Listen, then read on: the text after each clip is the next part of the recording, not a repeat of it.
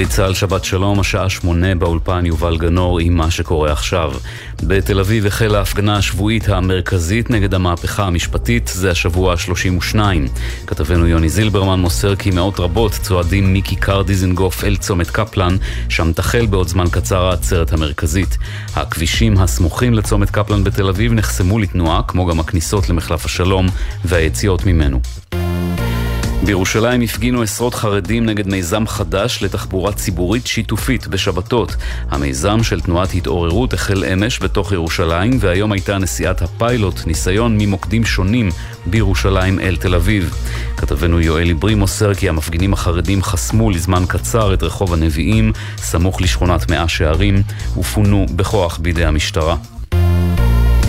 במעבר חוצה שומרון נתפסו שני פלסטינים שבמכוניתם הוחבאו אקדח, כמה מחסניות וכדורים.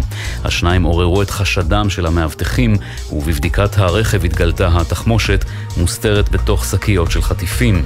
כתבנו לענייני צבא דורון קדוש מוסר כי שני הפלסטינים הועברו להמשך טיפול גורמי הביטחון.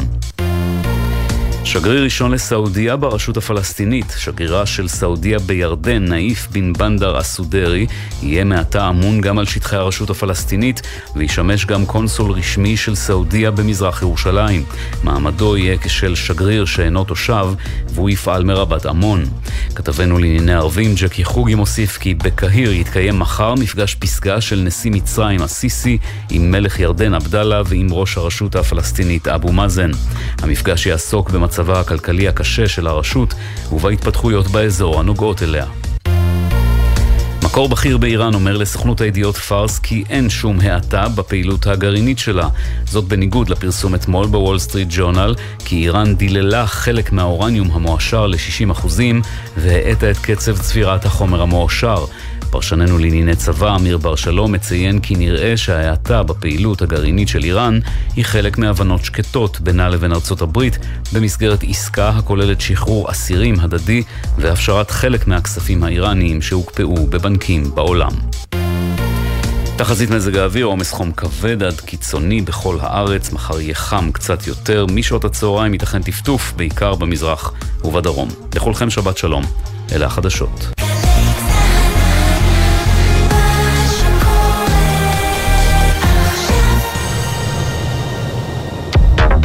עכשיו בגלי צה"ל, טלי ליפקין-שחק, עם פ"א פגישה אישית. בית של החיילים, גלי צה"ל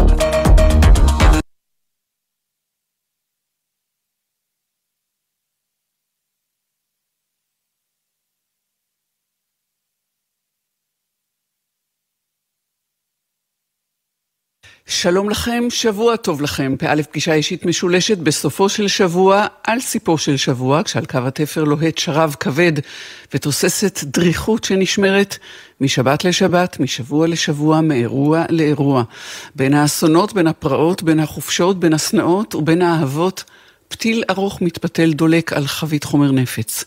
מלחמת עצבים, מלחמת חפירות, מלחמת מחאות, מלחמת מוחות. כתב יהודה עמיחי, אני אדם יחיד. אני אדם יחיד, אדם בודד. אינני דמוקרטיה. הרשות המבצעת והאוהבת והשופטת בגוף אחד. רשות אוכלת וזוללת ומקיאה, רשות שונאת ורשות כואבת, רשות עיוורת ורשות אילמת. לא נבחרתי. אני הפגנה. אני מרים את פניי ככרזה, הכל כתוב שם.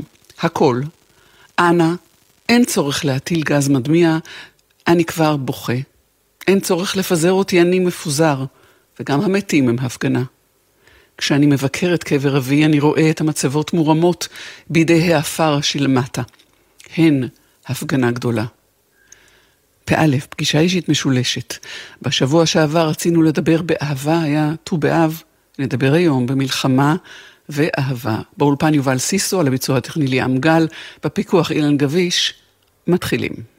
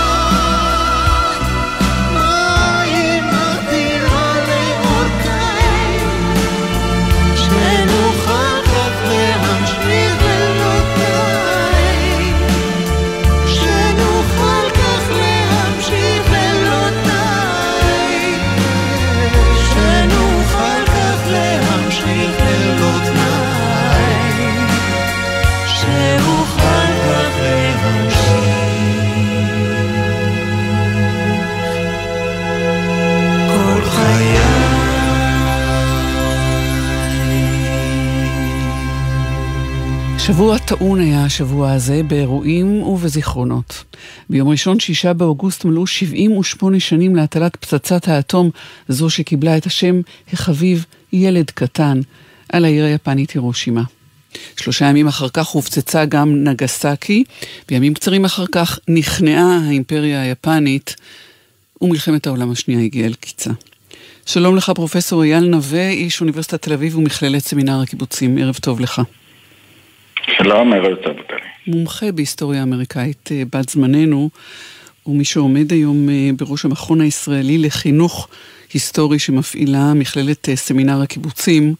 מה זה אומר חינוך היסטורי ואיך סיפור הזיכרון ההיסטורי על השינויים שעוברים כן. על הזיכרון הזה בהקשר של הפרויקט מנהטן, של השימוש בנשק גרעיני כדי לסיים את מלחמת העולם השנייה, והקצה של זה זה הסרט אופנהיימר, שהקהל. בעולם נוהר לאולמות הקולנוע כדי לראות. איך, איך זה מתחבר לחינוך היסטורי? איך הוא זה- דוגמה לכך? כן, חינוך, חינוך היסטורי זה אותו תחום שבה העבר יוצא מהאקדמיה, ההיסטוריה יוצאת מהמחקר האקדמי ונכנסת למרחב הציבורי, אם למערכת חינוך פורמלי, למוזיאונים, אתרי אינטרנט, סרטים כמו אופנהיימר, אתרי הנצחה, ארכיטקטורה, כל השימוש של העבר כבונה זהות בחברה נתונה. וזה כמובן משתנה מחברה לחברה, וזה גם משתנה לאורך הזמן, זה גם אירוע היסטורי. והדבר שבזמנו יכול היה לחשב כדבר אה, נשגב ואפילו מפואר, אה, יכול להיות שאחרי כמה שנים הופך להיות דבר בעייתי ואפילו משהו שלא היה צריך להתכן וצריך להתבייש בו. כלומר, הזיכרון ההיסטורי של אירועים שנאמר אה, הסתיימו במאות אלפי הרוגים, יכולים להיות אה, זיכרון נשגב, כי הרגנו מאות אלפי הרוגים מהאויב והבאנו לסיומה את מלחמת העולם השנייה, אבל יכול להיות גם זיכרון בעייתי, כי הרגנו מאות אלפי אנשים ש-90% מהם היו חפים מפשע, ואז אולי אנחנו פושעי מלחמה. ובעניין הזה יש הרבה מחקרים, הרבה עבודות, הרבה סדנאות, הרבה עבודה חינוכית, ואני חושב שאנחנו באמת באירוע קלאסי של התמודדות אה, של דמוקרטיה עם עבר בעייתי. חינוך היסטורי, זה אומר אה, האופן שבו אנחנו מבינים את ההיסטוריה, האופן שבו אנחנו קוראים את ההיסטוריה? זה האופן שבו אנחנו נותנים להיסטוריה משמעות בהווה. זה החינוך ההיסטורי. אדם לא נולד עם הבנת היסטוריה, אנחנו לא יצורים שנולדנו כמו נגיד עם שפה, אה, עם הבנת העבר. יכולנו להיות גם בלי זה, אבל יש סוכני חינוך שונים, אקדמיה, מערכת החינוך, אמצעי תקשורת, שמנחילים לנו את תודעת העבר.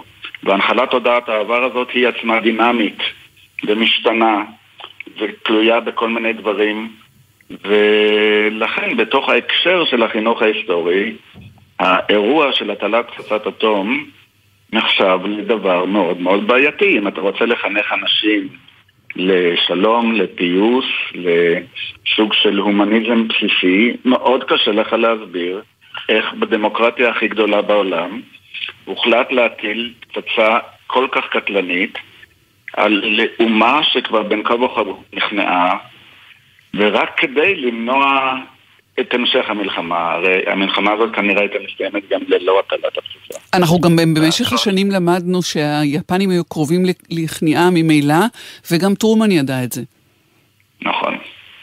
נכון, ואנחנו, ככל שהמסמכים נחשפים, אנחנו יותר ויותר מבינים שהיה פה אקט שהוא לא בהכרח אה, היה נחוץ לסיום המלחמה. אה, ויחד עם זה היה פה אקט שבזמנו נחשב לפאר היצירה, משום שארצות הברית הוכיחה לא רק ליפנים, אלא גם לאויב הפוטנציאלי הבא, הבא שלה, ברית המועצות, למי יש הכוח, ובמשך ארבע שנים באמת רק לארצות הברית היה פצצת אטום. כן, טרומן אפילו חשב שלעולם לא יהיו לברית המועצות פצצות אטום. נכון. הייתה לו איזה מין מחשבה לא נאיבית כזאת. כלומר, טרומן פה דמות אה, הירואית טראגית, כלומר, זה, זה מעבר עשה, טרומן עשה החלטה של פוליטיקאי, אה, אבל כלומר, בניגוד לחלק מעמדת המדענים, תראו את הסרט אופנהיימר, אה, והחלטה פוליטיקאית שבזמנו גם נתנה לו נתנה לו יתרונות מאוד טובים בחברה האמריקנית, אבל מבחינת מה שנקרא משפט ההיסטוריה, וכאן נכנס החינוך ההיסטורי לעניין, הוא הפך להיות דמות אה, שנויה במחלוקת. אבל, אבל בוא, אני מבקשת פרופסור אייל נווה לאתגר את אה, אה, שני מושגים. אחד זה בזמנו, וכל דבר הוא, הוא בזמנו, וזמנו זה דבר שחולף, ומה שהיה, הוא מקבל היום אה, צביון אחר, אבל מחר גם שוב ייראה אולי אחרת. והדבר השני זה... המשפט, משפט ההיסטוריה. כי מעניין אותי, אם היו יודעים, האם, האם, האם, האם השאלה, למשל, אני נטפלת לפרט אחד, אבל יש רבים אחרים, אה, לו ידעו בזמן אמת אה, שהיפנים היו קרובים לכניעה, ולמרות זאת הייתה החלטה להטיל את הפצצה, האם היו מתייחסים לזה כפי שמתייחסים היום למידע הנתון הזה? זאת אומרת, זה לא רק שלא היה מידע, גם ההתייחסות אולי הייתה אחרת, כי היא פרי אה, צייטגייסט ו- ו- ו- ונסיבות. נכון. אז בואו נגדיר את זה קצת יותר במדויק. הבזמנו הזה זה התייחסות לעבר כאל ארץ זרה. לא פלנטה אחרת ולא ארץ מוכרת, אלא ארץ זרה. כלומר, יש בה גם מימד פמיליארי, מימד שהוא דומה להווה של ארץ, אנחנו חיים באותה ארץ, אבל זה זר, זה אחר, זה לא היה עכשיו. ולכן יש פה איזושהי אמביוולנטיות. והאמביוולנטיות הזאת הופכת את האירוע אז לאירוע שאפשר היה לנתח אותו בכלים מסוימים אז, כי הוא חלק מארץ, חלק מעניין אנושי, אבל זה שונה ממה שקורה היום, ולכן היום אנחנו מכילים על זה קריטריונים אחרים. והקריטריונים האחרים נותנים לנו את האפשרות לבקר את זה כפי שלא ביקרנו את זה אז. היינו, משפט ההיסטוריה לא מסתיים בגזר דין ובכלא. משפט ההיסטוריה זה המשמעות שאנחנו נותנים לאירוע היסטורי, והמשמעות הזאת משתנה בהתאם לזרימת ההיסטוריה. כלומר, היא משתנה ממקום למקום, היא משתנה מקונטקסט לקונטקסט, היא משתנה, היא משתנה גם בזמן. ופה יש לנו דוגמה קלאסית לעניין הזה. שזה רק אומר שבעוד איזשהו פרק זמן, ואלוהים יודע איזה, איזה הלך רוח ישרור בעולם, או בעולם שאנחנו אה, מדברים בו כרגע, ששוב יתהפכו היוצרות, ושוב אפשר יכול להיות. שהסיפור יחזור ויהיה אה, עם, אה, עם כן. איזשהו, אה, איזושהי התייחסות אין לנו, אחרת. אין לנו נקודת מבט אלוהית על הזרם הזה שקוראים לו היסטוריה. נצ... נקודת מבט אלוהית ונצחית זה רק מי שמאמין שיש לנו נקודת מבט אלוהית ונצחית. היום רוב הציבור לא מאמין בזה. גם אין לנו נקודת מבט מדעית שיכולה לתת לזה איזשהו מונחים מוחלטים. יש לנו נקודת מבט אנושית, שהיא חמקמקה, שהיא משתנה, שהיא דינמית, שהיא תלוית ההווה שלנו, וגם תלוית הקונטקסט שבו אנחנו אומרים. אני יכול להגיד לך שכבר היום, נגיד, בקרב חוגי אוהדיו של טראמפ, אה, הפצצת אטום הייתה דבר אה, שהוא עד היום צריך להיות אה, דבר שצריך להריע לו, אבל בקרב אנשים שמתנגדים לו, זה נראה דבר בזוי, ורוב האנשים נמצאים איזשהו אה, בין שני הכתבים האלה. כלומר, הדברים דינמיים. כי, כי יכולתי לשאול אותך, אה, או לומר, שלמשל המידע שבמשך הזמן נחשף, הן לגבי היקף הפגיעה והאכזריות שבה, הן אה, לגבי העובדה שהיפנים ממילא אה, היו על סף אה, כניעה, ועוד אה, אה, אה, אה, פריטים, פריטי מידע נוספים שיכולים היו לשנות את, אה, את, אה, את ההתייחסות למציאות הזאת. אה, אז מתחשק לומר, נו, אז מה אנחנו למדים מזה? שבסוף האמת יוצאת לאור, גם אם מסתירים אותה. אבל אני לא בטוחה שיש באמת אמת שיוצאת בסוף לאור. זה מורכב. המידע שנחשף באמת נותן לנו יכולת להתקרב אל האמת, אבל המידע שנחשף הוא נחשף לאנשים שנמצאים בזמן נתון ובהקשר נתון, אין להם את הפרספקטיבה המוחלטת להתקרב אל האמת, לכן המידע שנחשף עוזר להם, אבל הוא לא הופך אותם לשופטים נצחיים שיכולים להכריע החלטה מוחלטת ונצחית ותקפה בכל מקום בכל זמן. כי הם עצמם יצורים היסטוריים. לכן המידע עוזר, אבל המידע עוזר ברגע שהוא נשבר לכדי ידע, היינו סיפור בעל משמעות, ועל ידי אנשי בר דעת שיכולים כל הזמן לבחון את הידע הזה, לבקר אותו, ולעולם לא להגיע לאמיתות מוחלטות, אם כי הם יכולים להגיע לאמיתות מוסריות מספיק טובות. יש לנו פה אקט בלתי מוסרי בעליל. אחד המרכיבים של הסיפור המשתנה הוא היקף המידע שנחשף אה, אז. ומאז.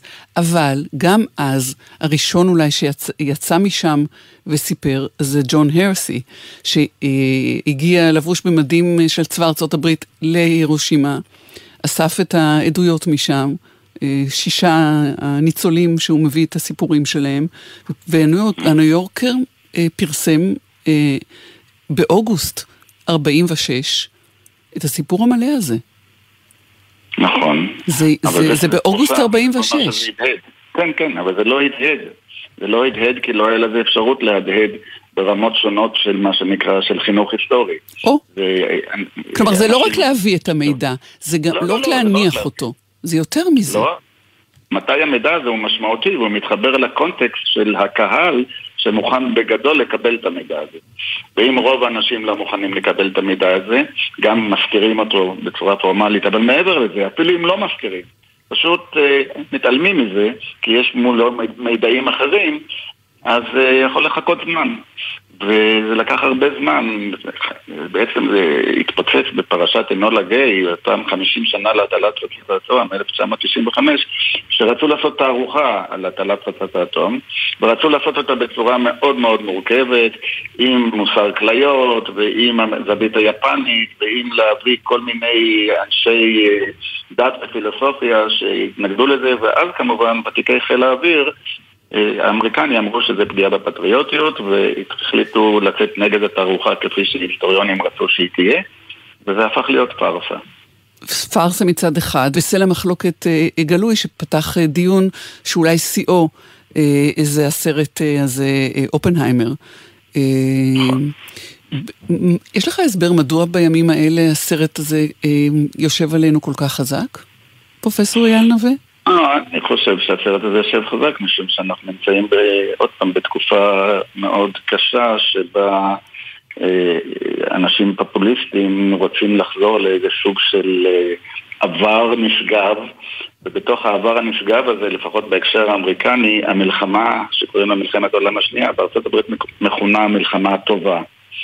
ולכן יש כל מיני פופוליסטים, בעיקר בצד הרפובליקני, שלא אוהבים שכל מיני אחרים פוגעים בפטריוטיות ופוגעים במלחמה הטובה. והצד השני, שהוא צד, אה, נאמר, יותר אה, תרבותי, אומנותי, מנסה להציג את הפגיעה הזאת באמצעות סרט כמו אופנהיימר למשל. האם אה, סרט, להבנתך, כהיסטוריון, סרט שהוא פיצ'ר, והוא לא, לא דוקו, למרות שיש גם דוקו מצוין אה, ש, שמוקרן אה, בימים אלה, יכול אה, לשנות, אה, לטלטל, כן, או שהוא רק משקף בעיניי- את, ה, את לא, אה, הלכי הרוח המשתנים?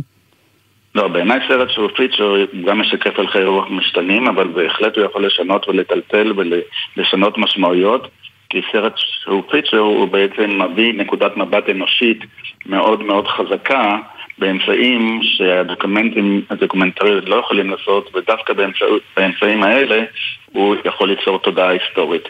אה, תחשבי על חלף עם הרוח למשל.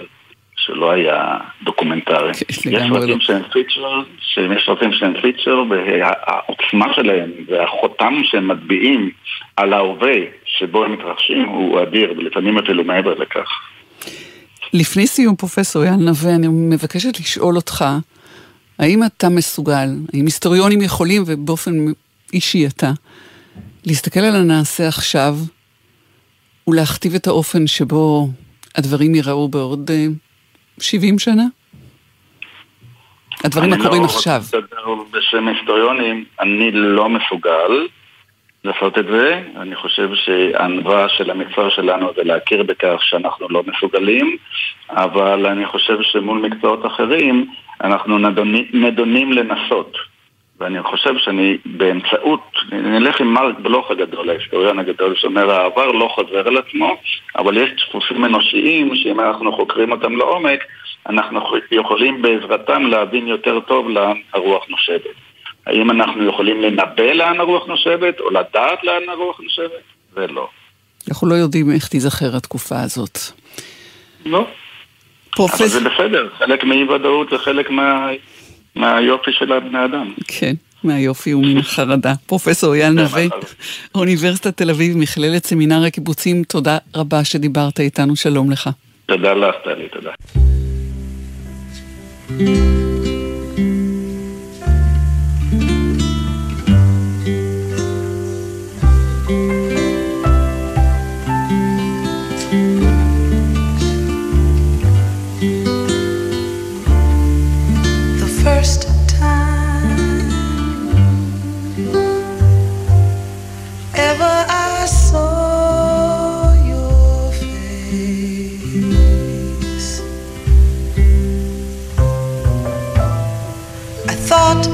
Sun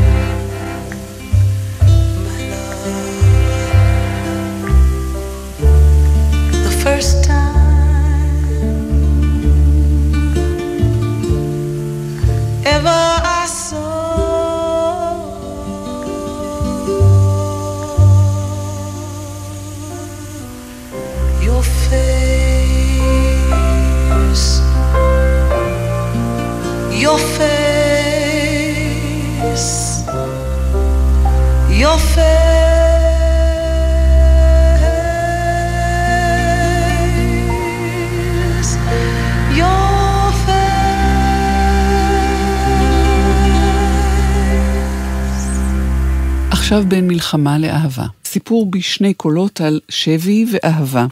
סיפורם של שושי ואפרים זיגי זינגר. שלום לך זיגי. שלום טלי. את חירותי הוא ספר שכתבת, כתבתם, אולי כתבו שני מגה אירועים בחיים שלך, השבי במלחמת יום הכיפורים, ואהבתך לשושי רעייתך, זה ספר שיצא אה, בהוצאת אה, כנרת. ונכון לדבר בו בתפר שבין מלחמה לבין אהבה, כי יש פה גם וגם, למרות שמדובר אולי בסיפור אה, הישרדות, הייתי אומרת. הישרדות באמצעות האהבה, וזה הסיפור שלך. זה סיפור של שני חיילים צעירים שנפגשו בצבא, הם מאוהבים עד כמה שזוג חיילים צעירים יכולים אה, להיות מאוהבים ובשיא הפריחה פשוט ניתקים זה מזה על ידי רצף של מאורעות ונפרדים לשמונה חודשים. אני מבלה אותם בכלא אל-מאזר בדמשק ושושי נשארת בבסיס בצפת ומחכה שאני אחזור. ואתה כותב אה, יומן, וגם שושי כותבת יומן, אבל הספר הזה הוא הפעם הראשונה שבה אתם עד הסוף מספרים זה לזו מה עבר עליכם. במהלך שמונה חודשים עברתי את מה שעברתי בכלא אל-מאזה, שושי עברה את אה, מה שהיא עברה. לאורך כל התקופה אני חייתי בתחושה שעל מי שהימים, השעות, הדקות, עוברים עליהם הרבה יותר קשה מאשר עליי, זה על הוריי, אה, שאני בן יחיד, הוריי ניצולי שואה, ועל שושי, כי הם נמצאים בבית, שאין להם מושג מה קורה איתי בשלבים הראשונים, אני חי, מת, לאחר מכן בשבי, מה עובר עליי, ועד הרגע שהם רואים אותי, איך אני חוזר. עליהם עברה תקופה הרבה יותר קשה, כי אני בכל רגע נתון ידעתי בדיוק מה קורה איתי. ידעתי שאני אתמודד עם זה, ואני אחזור. וכשחזרנו, קבלת הפנים בשדה התעופה, כמובן הדבר הראשון שעניין אותי זה לא כל ההמונים שחיכו לנו למטה, שבאו לקבל את פנינו מראשי המדינה ועד אני לא יודע מי. איך שירדתי מכבש למטוס, הדבר הראשון חיפשתי את שושי בקהל, מצאתי אותה, רצתי אליה וישר, קראתי על המסלול. ישבתי, פרמתי את הכפלים במדים שבהם הסלקתי חלק מהיומנים, נתתי לה את זה, התחבקנו חיבוק חזק ומאותה שנייה אנחנו לא ראינו אף אחד אה, מסביבנו ושושי אמרה לי אנחנו ממשיכים בדיוק מהנקודה שבה הפסקנו. וזה המוטו שליווה אותנו. אבל היה לכם אה, שותף שלישי בזוגיות הזאת, וזה השבי.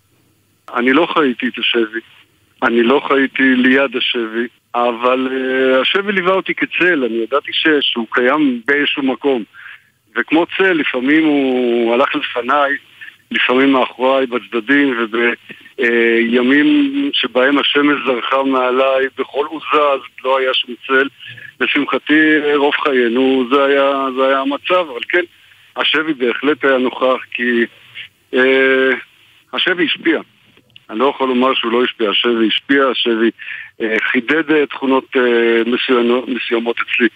כי השבי הוא, הוא, הוא מצב אה, ייחודי שבו אדם מוצא את עצמו בסביבה העוינת ביותר שהוא יכול להיות, מה שנקרא בבירה עמיקתא, תרתי משמע, במקום אפל ושחור, שאין, את לא יכולה לפנות לעזרה לאף אחד, אין עם מי לדבר, אין עם מי להתייעץ.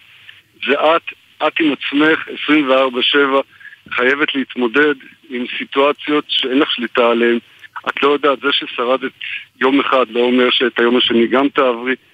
ובמהלך התקופה הזו אה, למדתי על... אה, לעומק על יתרונותיי, החסרונותיי, ולקחתי משם אה, לקחים לעתיד ש, שליוו אותי בהמשך הדרך. הזכרת, זיגי, את ההורים ניצולי השואה ואתה בן יחיד להם. איזה משמעות הייתה לזה בכושר ההישרדות שלך? ב-24 השעות הראשונות שהסתובבתי כמו סומה בערפל במחילות החרמון והייתי בטוח שמפה אני כבר לא יותר בחיים כי הדרך היחידה היא לנסות לפרוץ החוצה תוך קרב והסתברות גבוהה מאוד אני אהרג. אה, עיקר מחשבותיי היו נתונות אה, להם. הם זוג הורים שהגיעו לארץ, הכירו, שיקמו את חייהם מההריסות שהותירו מאחור, נולד להם בן יחיד, השקיעו בו את כל מה שהיה להם, המון המון אהבה, והבן הזה הולך להיעלם להם, להיהרג להם, והיה לי ברור לגמרי שאם זה מה שקורה, הם לא יחזיקו מעמד. ויחד עם זאת, גם חשבתי עליהם בתקופת השואה, ואמרתי, הם נמצאו, הם היו במצבים לא פחות קשים, יכול להיות שאפילו יותר קשים, אבל להם לא היה על מי להישען. בעוד שאני חלק מצבא, אני חלק ממדינה, ידעתי שנפילה בשבי יהיה מי שידאג לעשות הכל כדי שאני אחזור, ותמונה מסוימת נחרטה אצלי בזיכרון כשהתחלנו ללכת לכיוון הכפר הדרוזי אל-מאזד ושיפולי החרמון אה, איבדתי אחורה לכיוון המוצב הישן ומעליו מתנופף דגל ישראל כזה די מסמורטט, ככה אני זוכר אותו חלפה במוחי מחשבה שאמרה אני לא יודע לאן אני הולך, אני לא יודע לכמה זמן, אני לא יודע מה יעבור עליי בפרק הזמן הזה, אני יודע דבר אחד שאת הדגל הזה אני אחזור ואראה. כי יש מי שיהפוך עולמות כדי להחזיר אותי הביתה. זיגי, אתה נפלת בשבי במסגרת אה, תפקידך ביום 8200, אז זה היה 848, אבל אנשים שנפלו בשבי בנסיבות האלה, כשחזרו עברו גם חקירות וחוו אה, גם אה, אשמה או, או איזושהי נוחות חברתית.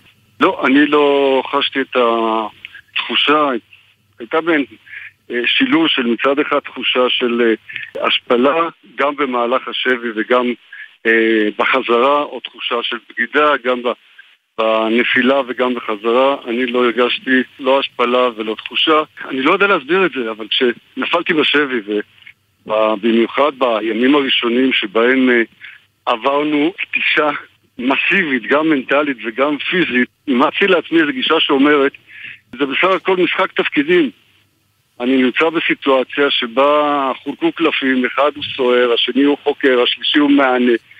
ומה לעשות, אני לקחתי מהחפיסה הזאת חרא של קלף, והקלף הזה זה להיות שבוי. ובמסגרת הזאת כך uh, התייחסתי לזה, וגם בתחושת הבגידה. הנפילה שלנו בשבי היא שונה אולי מ... לא יודע, במקרים אחרים, כי בשום שלב לא היה דיון או מחשבה האם ליפול בשבי, האם להיכנע, האם להרים ידיים. זו הייתה סיטואציה שהתגלגלה כשקבוצה של חיילים, שבגדול לא מכירים, לא מימינם ומשמאלם, ניסינו לפרוץ החוצה ממוצב החרמון במטרה להילחם ולנסות להיחלץ ולחבור לכוחותינו. כשיצאנו החוצה לגג המוצב, פשוט עשרות, אם לא יותר, חיילי קומנדו סורים פתחו עלינו באש תופת ובאיזושהי החלטה ספונטנית של אחד החברים, הוא הרים מגבת אה, לבנה מוכתמת בדם של הפציעה שלו, ומאותו רגע הפכנו להיות שבויים. כן, אני יודע שיש אה, רבים שכעסו על המערכת ועל תהליך קבלת ההחלטות שהייתה, ולמה לא הגיעו וכל הדברים האלה. אני לא עסקתי בזה.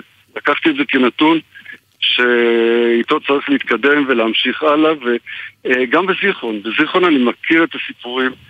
ואני לא, לא, לא מתחיל אפילו לנסות להתווכח איתם או להבין אותם, כי זו תחושה אישית של כל אחד.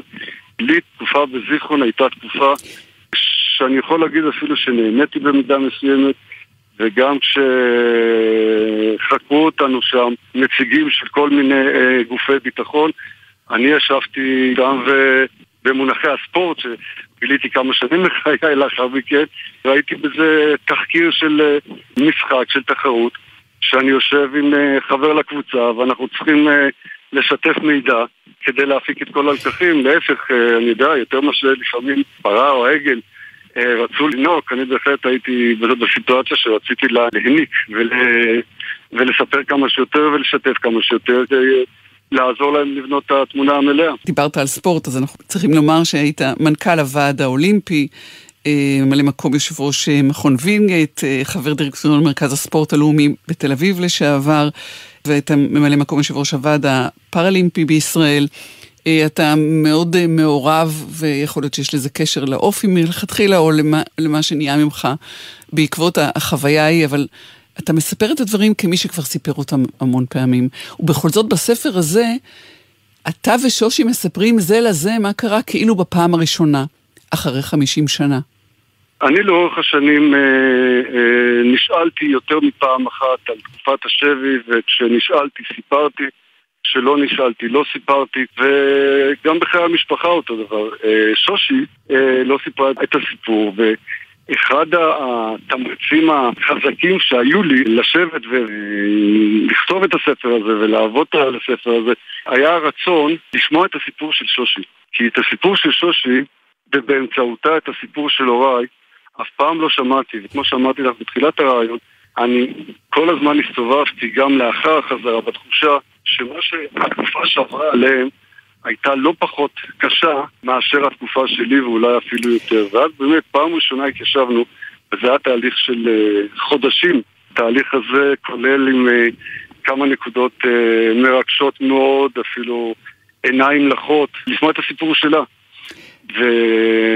והסיפור שלה זה סיפור של חיילת צעירה, אישה צעירה, שבגיל uh, 18 הפלתי עליה את התיק הזה, והיא לקחה אותו ופשוט הייתה גיבורה, לביאה אמיצה. היא זו שהחזיקה את הוריי בחיים. זה סיפור גדול של אהבה, על שני אנשים צעירים. אפרים, זיגי, זינגר, מחבר הספר את חירותי, תודה שדיברת איתנו. שלום לך. תודה לכם.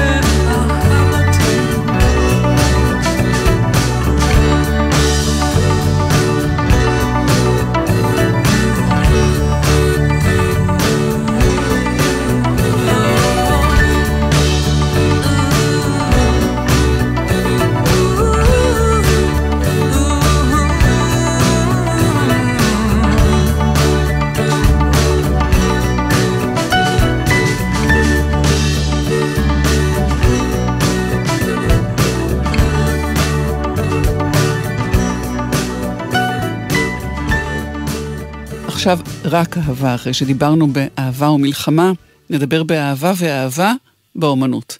עינת ברזילי, שלום לך.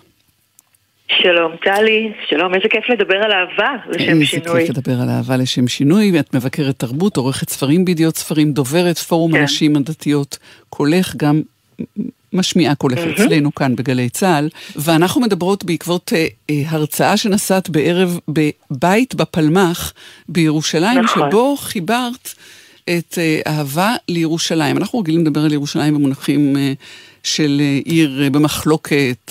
של קונפליקט, נכון? היא תמיד ככה...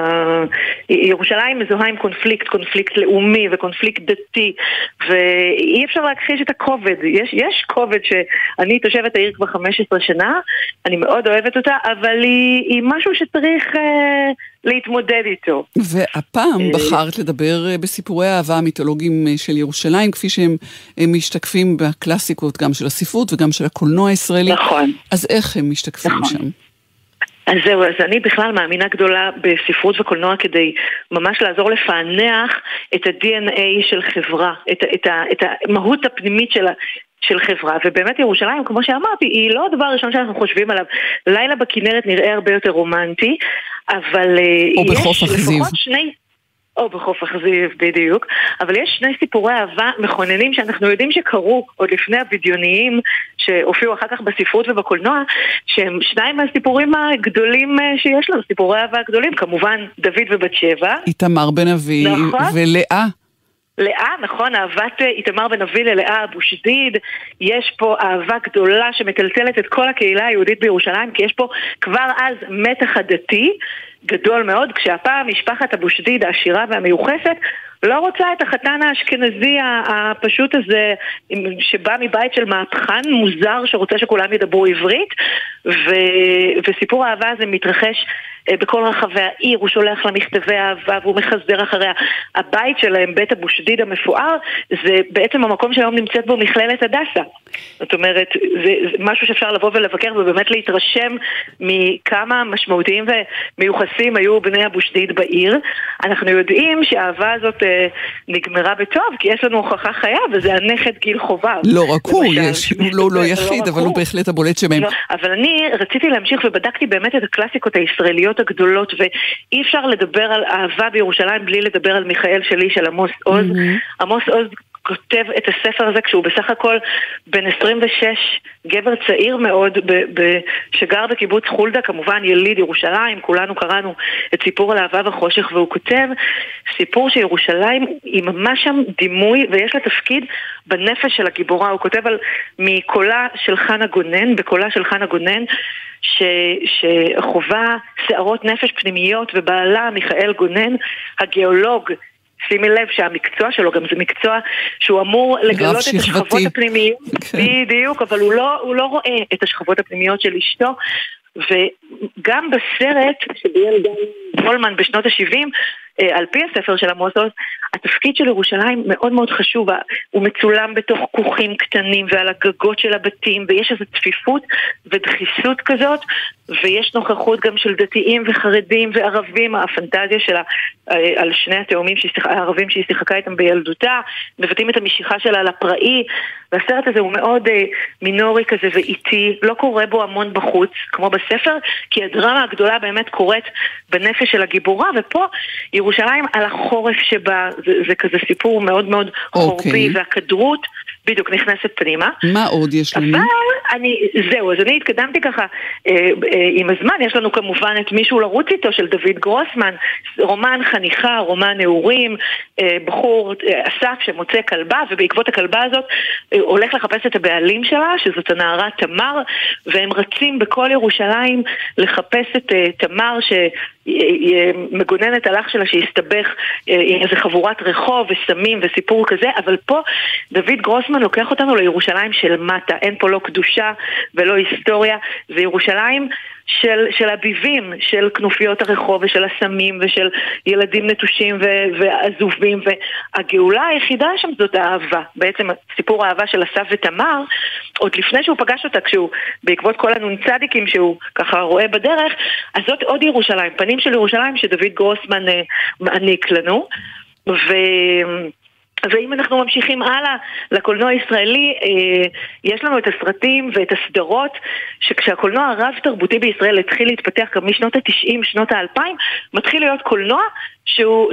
מי שכותב אותו זה אנשים ממגזרים שונים שרוצים לספר את הסיפור שלהם בעצמם, אם זה שחור שחנה אזולאי הספרי כותבת את, ה, את התסריט לסרט הזה, ואחר כך הסרטים של רונית אלקבץ שמספרים את הסיפור המזרחי, מתחילים אה, במאים ויוצרים דתיים לספר את הסיפור הדתי, אם זה יוסי סידר במדורת השבט, ואחר כך הסדרה סרוגים שמתארת את חיי האהבה של הרווקים הדתיים הלאומיים בקטמון ורחביה. ועכשיו, השבאבניקים שמתאר את הרווקים החרדים וסיפורי האהבה שלהם, אז בעצם יש לנו כאן כל מיני רבדים שונים של אוכלוסיות שונות בעיר. אה, אבל האם, האם, האם כל הדוגמאות האלה מתכתבות אה, אה, עם, ה, עם ירושלים עצמה? אני, אני חייבת להגיד שכן, זאת אומרת, סדרה כמו סרוגים היא, היא לא יכלה להיכתב שלא בירושלים, כי נוצרה כאן, בגלל הייחודיות של ירושלים, מין ביצה של רווקים ורווקות. היא העיר הגדולה של הרווקים והרווקות הדתיים, בגלל שהיא מאפשרת. יש בה הרבה בתי כנסת, יש בה קהילות מסוגים שונים, יש בה גם אוניברסיטה, הגיעו לכאן עוד, עוד בתקופה הסטודנטיאלית, יש לה אה, מה להציע מבחינת תרבות, אה, תרבות יהודית, אז זה משהו שמאפשר ויותר נוח, נגיד, לרווקים דתיים לחיות בירושלים מאשר בתל אביב, לשמור על... איזשהו אורח חיים, אז זה חשוב מאוד כי יש פה ריטואל כזה של ארוחות שבת משותפות וכל הדברים האלה, ורואים את זה מאוד מאוד חזק בסדרה. זה לא היה יכול להצטלם אותו דבר בתל אביב, כי בתל אביב כבר, תפסו כבר את הזירה הזאת, זאת אומרת, הרווקות החילונית שם. אבל מבחינת הנוף, כן. הנופים הירושלמיים, הם רומנטיים או כן. שהם מכבידים בהיבטים או בנופך ההיסטורי שלהם? או, אז זהו, אז זה באמת, אז זה תלוי את בעצם מה, מה הם משרתים בסרט. אם אמרנו שבמיכאל שלי הם דווקא משרתים, עמוס עוז והבמאי דן וולמן בסרט לוקח את הכבדות ואת הכדרות, אז ב, בסרט כמו מדורת השבט של יוסי סטידר, שזה סיפור על, על משפחה אם ושתי בנות, אלמנה ושתי בנות, שכל החבר'ה שלה רוצים לעבור ולייסד התנחלות, זה קורה בשנות ה-80, והילדות שלה רוצות להישאר, אז כל הרומנטיקה הנערית של הבנות שלה וכל הרומנטיקה שלה קורית בשכונה בורגנית ושממש מאפשרת לראות את ההבדלים במעמדות. זאת אומרת, החבר'ה של הגרעין שהולכים האליטיסטים מטעם עצמם, שהולכים לייסד את ההתנחלות וגרים באזור בורגני ועשיר יותר של העיר, לעומת החבר'ה מהשכונה, אלה שהם נמצאים מחוץ למדורת השבט. אז מצולמים שם בתי שיכון רכבת כזה, שאני חושבת שהוא צולם בקריית מנחם או בגילו. יש כן משמעות למקומות, אתה רואה את הנוף ואתה מיד מבין גם את הפרופיל של האוכלוסייה ואת הרוח האידיאולוגית שלה.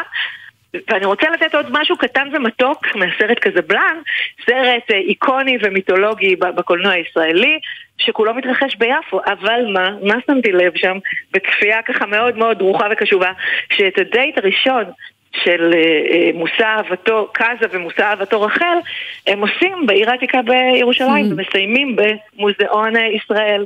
מי יכול היה לתאר לעצמו שירושלים היא אם הרומנטיקה? עינת ברזילי, נכון. מבקרת תרבות, עורכת ספרים, ידיעות ספרים, דוברת פורום הנשים הדתיות קולך.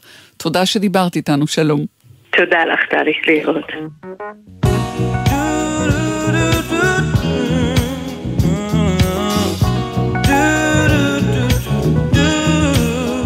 את המשדר הזה ערכו איתי והפיקו ורדי שפר וטליה בנון צור, על הביצוע הטכני הילי דרעי. אני טלי ליפקין שחק, היו שלום.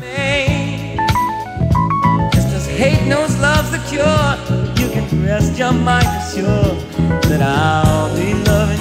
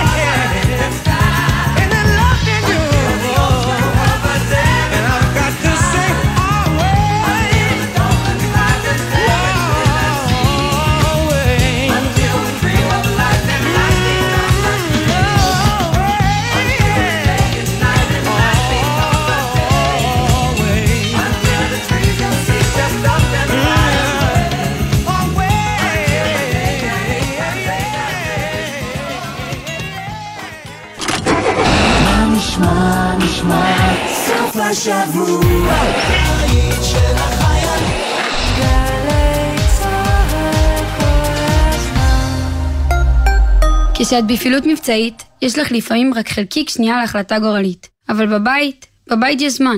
כאן סמלת רוני כהן מגדוד רם בחטיבת החילוץ וההדרכה. לפני שאת והחברות יוצאות לבלות, תחליטו מראש מי הנהגת התורנית שתיקח את המפתחות ותחזיר אתכן הביתה בסוף הערב. כי אפילו טיפת אלכוהול משפיעה על שיקול הדעת והיכולת להגיב בנהיגה. סומכת עלייך אחותי, גם אני מחויבת לאנשים שבדרך עם הרלב"ד. אתם מאזינים לגלי צה"ל.